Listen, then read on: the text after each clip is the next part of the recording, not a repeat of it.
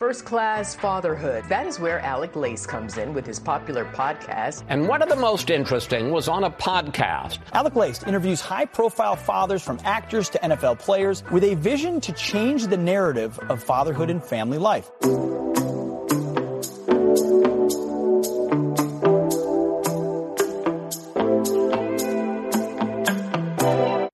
Welcome, everybody, to a special edition of First Class Fatherhood. I'm happy and honored, as always, to be here with you guys. Thank you for stopping by.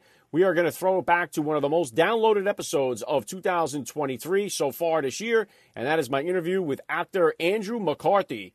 Andrew McCarthy was one of the prominent members of the Brat Pack and a 1980s superstar in Hollywood. My favorite all time movie with Andrew McCarthy is Weekend at Bernie's. We watch it every summer in this house. Also, I loved him in Mannequin. Of course, he's well known for Pretty in Pink and so many of those 1980s movies that turned into be like cult classics along the way. I had the honor of doing an interview on First Class Fatherhood here with Andrew McCarthy back in May. He came out with a new book that he co wrote with his son called Walking with Sam. Him and his son went on a 500 mile journey together across Spain. So he documented the entire thing and wrote the book about it. It's an awesome father son book. Andrew had sent it to me about a, about a couple of weeks prior to the interview, and I had a chance to read it. The book definitely inspired me to want to do uh, some type of coming of age journey with my own sons, maybe a father daughter one as well. But it's really good stuff. Highly recommend for any of you dads out there looking for a good read about a father and a son taking a journey together, connecting, especially Andrew McCarthy had such a wild childhood. He's a recoverer, just like I am, and he had some uh, some crazy moments in his life, some crazy experiences, which he did document in his biography called Brats, a 1980s story. So I definitely had a lot of fun doing this interview. I know a lot of you guys enjoyed it. It was one of my most downloaded episodes of the year, so I'm going to rebroadcast that interview for you guys today. And as we get closer and closer to the Christmas season here, don't forget mypillow.com has started their Black Friday sales early. You don't have to wait till the day after Thanksgiving. Everything on the site is discounted right now, and if you use the promo code fatherhood, you can save up to 80% on your order. Get over to mypillow.com, use the promo code fatherhood and save big time on your order. All right, so let me hit you guys here with this throwback. As always, please help me spread the word about this podcast every father in your neighborhood or in your contact list. Let them know about the show that's here celebrating fatherhood and family life. You guys know it. Every day is Father's Day right here on the podcast. And here comes my interview from May 9th with Hollywood legend Andrew McCarthy on First Class Fatherhood.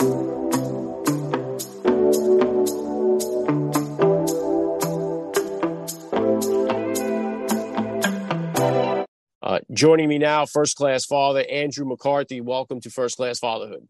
Thanks. Good to be here. Well, it's an honor to have you here. Let's start like this. How many kids do you have? How old are they? I have uh, three, feels like 30. Uh, they're 21, 16, and nine. Boy, girl, boy. Wow, very cool. Yeah, we, we have uh, four. We had three boys, then got the girl on our fourth try. So uh, I'm not old... trying anymore. That's it. Well, listen. Obviously, you've had a, you, have had a, a, crazy, inspiring uh, journey. You're a Hollywood superstar. We've seen you in the Pretty in Pink and the St. Elmo's Fire, the whole nine yards. We know about the Hollywood story, but uh, if you could take me back to the beginning, take me back 21 years ago. I know in your book you said uh, adulthood began when fatherhood started. So take me back there. How old were you, and how did becoming a father change your perspective on life? I was 39, I think, when my first son was born. I was old. Um, and I always say, and thank God I was emotionally, I'm glad I was older. Physically, it's a young person's game, right? But uh, it changed my life. I suppose the one example I could use is I was doing a show uh, right after my son was my first son was born my son sam was born and i was guest being a guest star on a on a guest actor on a tv show and the lead actor started pushing me around and kind of bullying me and telling me what to do. And i i remember thinking very clearly i'm a father now. I can't take this crap. And i said am i going to just sit here and be quiet or am i just going to and i said uh dude you, you can't tell me what to do we'll figure it out together, but you, you, you can't tell me what to do. And anyway, it escalated and we got into a big fight and, and I was fired from that job. And it was the only job I've been fired from so far. And I was, I'm so proud of it to this day. Um, I think fatherhood made me just sort of realize that, you know, you can't take the easy way out all the time. You know, what's softer, easier way, you know? Yeah, very well said, Andrew. And obviously, uh, you have the book out, uh, Walking with Sam, uh, a father, a son, and 500 miles across Spain. Uh, majority of my listeners here on this show, obviously, are dads. So, what was the um, what was the genesis of the book here? What can they expect when they pick it up? Well, you know, my son was 19 at the time, and um, you know, I'd say the biggest regret in my life was I left home at 17 and never really looked back. And I had no, basically no relationship with my father throughout my adult life uh, until when he was close to death when we sort of reconciled. But, and it's one of the, you know, the biggest regret in my life. And I didn't want that with my son. And as he was starting to blossom and go out into the world at 19, I, you know, I didn't want that to happen. I, I you know, I've, I've always said that if my adult children want to have a relationship with me throughout their lives, in a real and intimate way, then my life will have been a great success, you know? And I believe that. And so I just, you know, my son had just, um, I walked the Camino 25 years ago, which is this ancient pilgrimage route across Spain for 500 miles. And it really had a profound effect, changed my life. And I thought with my son, I wanted to try and start altering that relationship from one of dominant parent to child to more equal adults having an intimate relationship. And I thought this might be an amazing way to do it. And he surprised me by saying yes, that he'd go it's an amazing way to connect. I know, like I said, my, my oldest is just about to turn 17. And uh, so I have two teenagers uh, right now, 16, 15, and then my other ones are, are, are 12 and 8. But uh, starting to turn that corner where it's becoming that relationship where they're having their own lives, taking on their own uh, journeys and paths, and taking on more of that guiding role rather than that authoritarian role as a father uh, is a difficult balance. And I'm just learning it right now myself. But I know that uh, did you did you kind of like journal this as did you have a book in mind when you did this journey? Uh, did you journal along the way, or did you make video chronicles? How did that work? Did you just after this was done, you put it all together?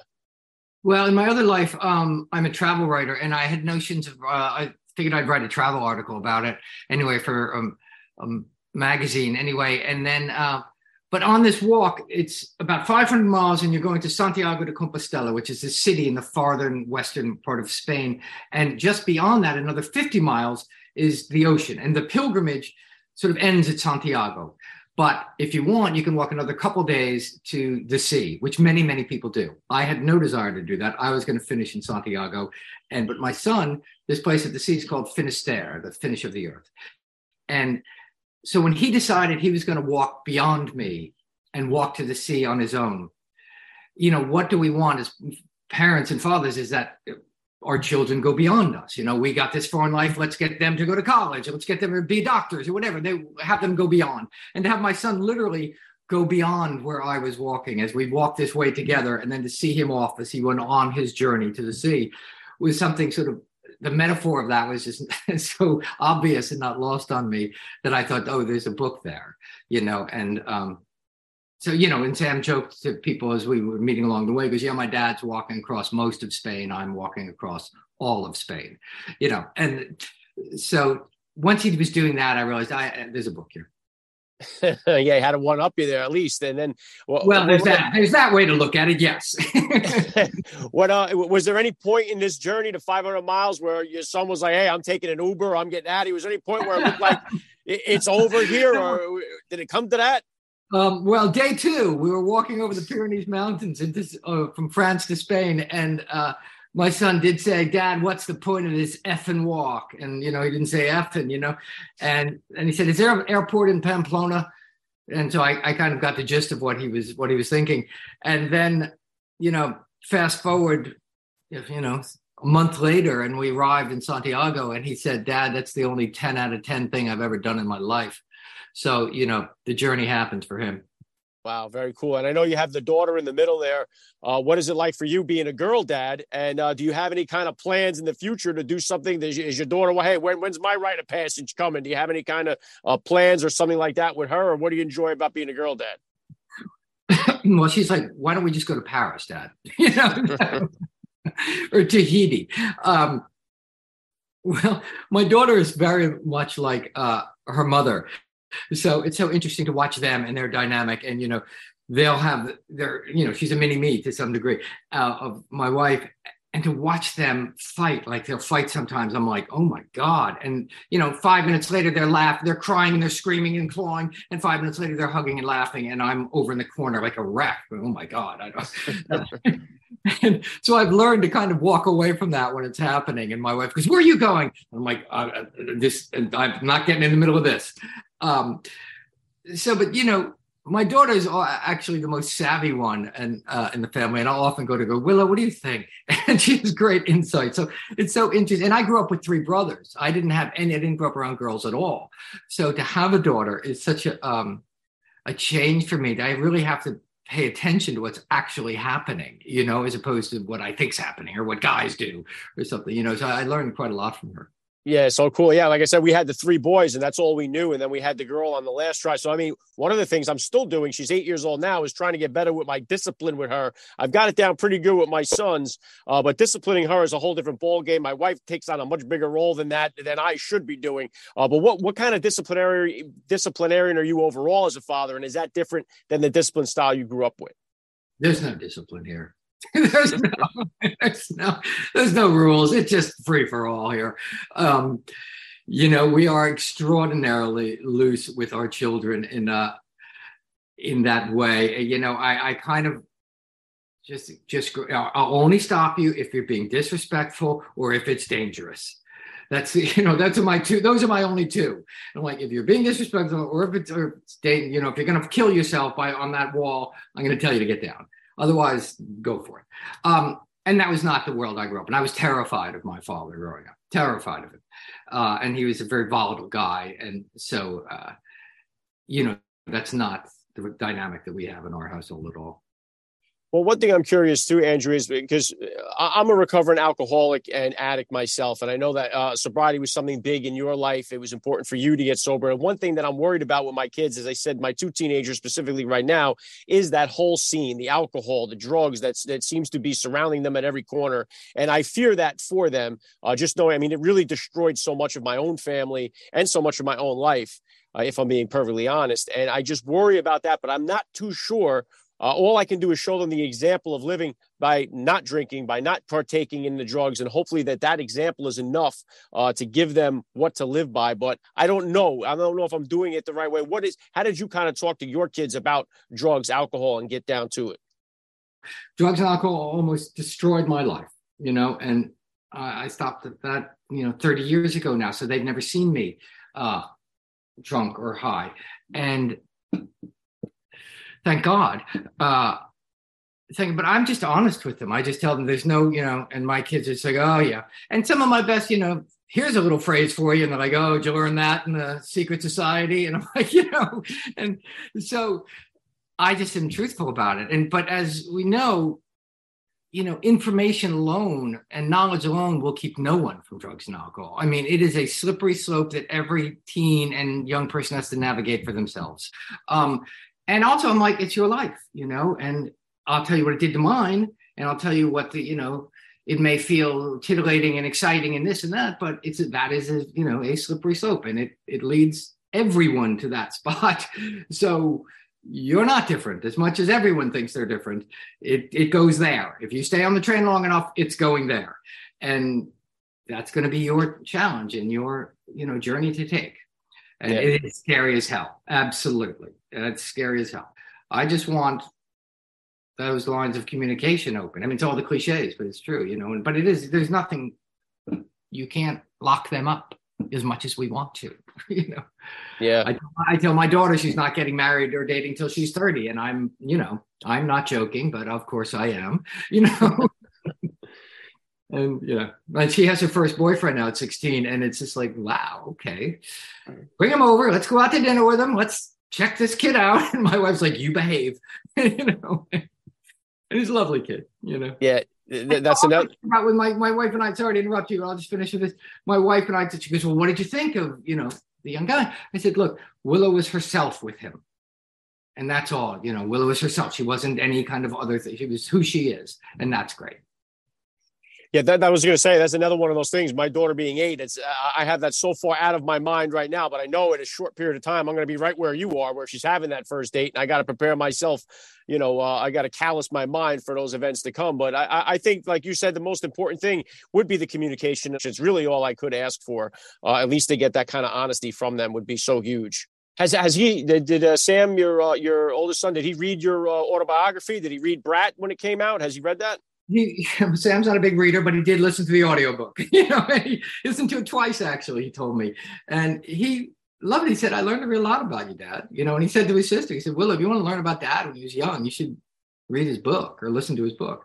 You know, and my kids have never watched my movies or any of that stuff. And so I'm glad of that in a in a certain way. I mean, they can, who cares? But uh, you know, I'm just their dad, and as it should be, not some guy, you know, in the movie. So or on TV. So you know, I, am glad that it's treated as if that's what I do. And, you know, I write a book and then you wrote another book and, you know, they're not interested in them particularly.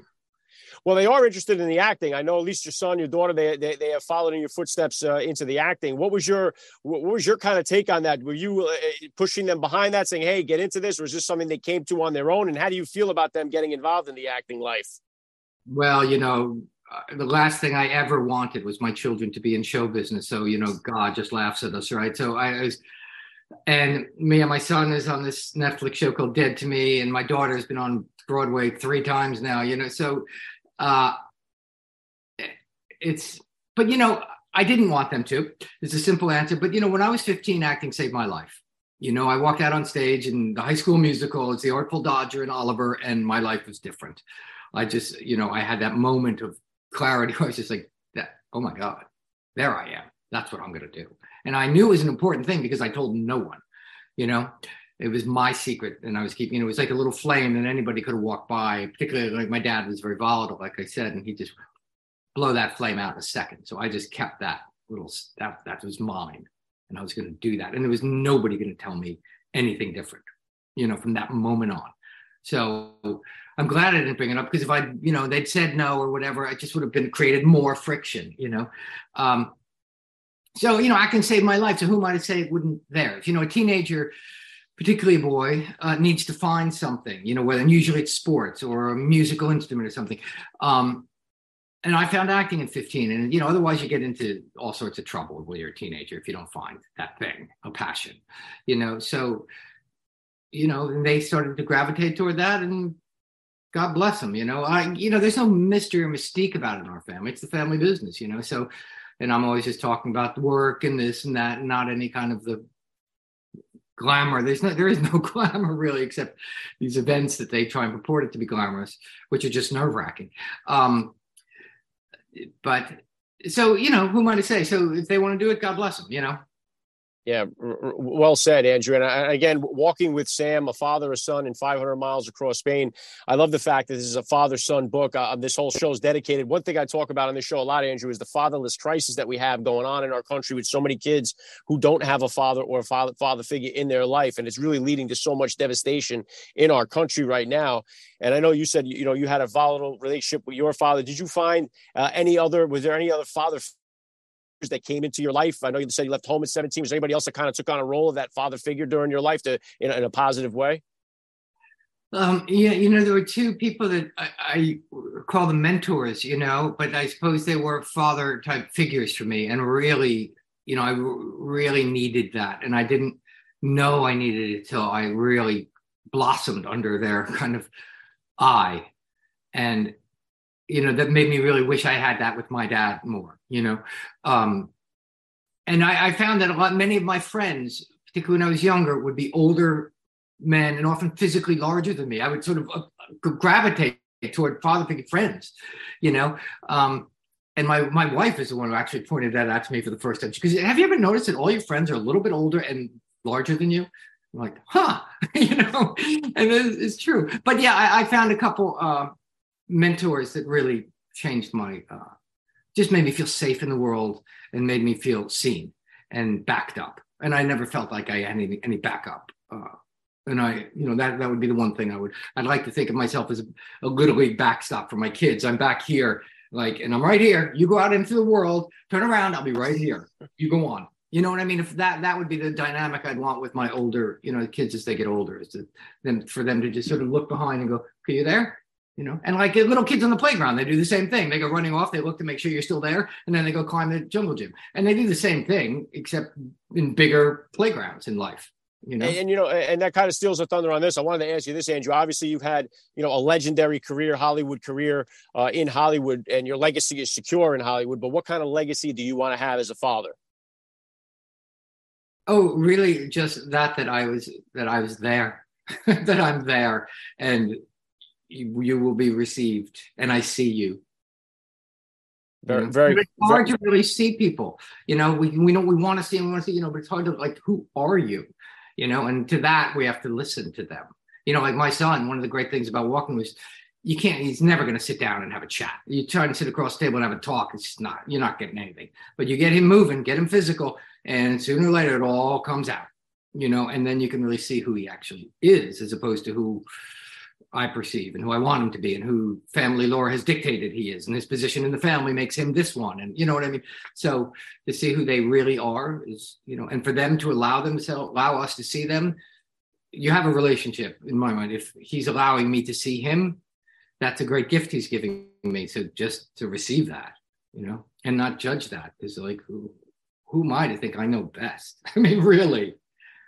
Yeah, r- really good stuff, Andrew. And uh, uh, again, uh, Walking with Sam, a father, a son, in 500 miles across Spain. Link to the book is in the description of today's podcast episode. Last thing I want to hit you with, I love to ask all the dads that I get on the podcast, what type of advice do you have for that brand new dad or for that about to be father who's out there listening? When I was when my this I have an answer for. I rarely do. Um, when my wife was first pregnant with was pregnant with our first son. A friend of mine's father was from the south, and he saw the fear in my eyes. And he's just a real small town guy, and I always kind of dismissed him as a hick. And he said he put his arm around me and said, "Andy, you just love him and keep him dry." And at that moment, I realized he's no hick. He's the wisest guy I know. And I think that's I me and my wife still say that to this day. You just love him and keep him dry. And there's a lot of truth in that. Yeah, I, I love that message, man. This Andrew McCarthy has been an honor for me. I got to say, you're a first class father all the way, and thank you so much for giving me a few minutes of your time here, First Class Fatherhood. Oh, thanks. I've enjoyed it. You have been listening to First Class Fatherhood. Please visit www.firstclassfatherhood.com to find out more details. You can order First Class Fatherhood advice and wisdom from high profile dads on Amazon.com or wherever books are sold. Thank you for listening to today's podcast. Proverbs 22 6 tells us, Train up a child in the way he should go, and when he is old, he will never depart from it. God bless, and I'll catch you next time.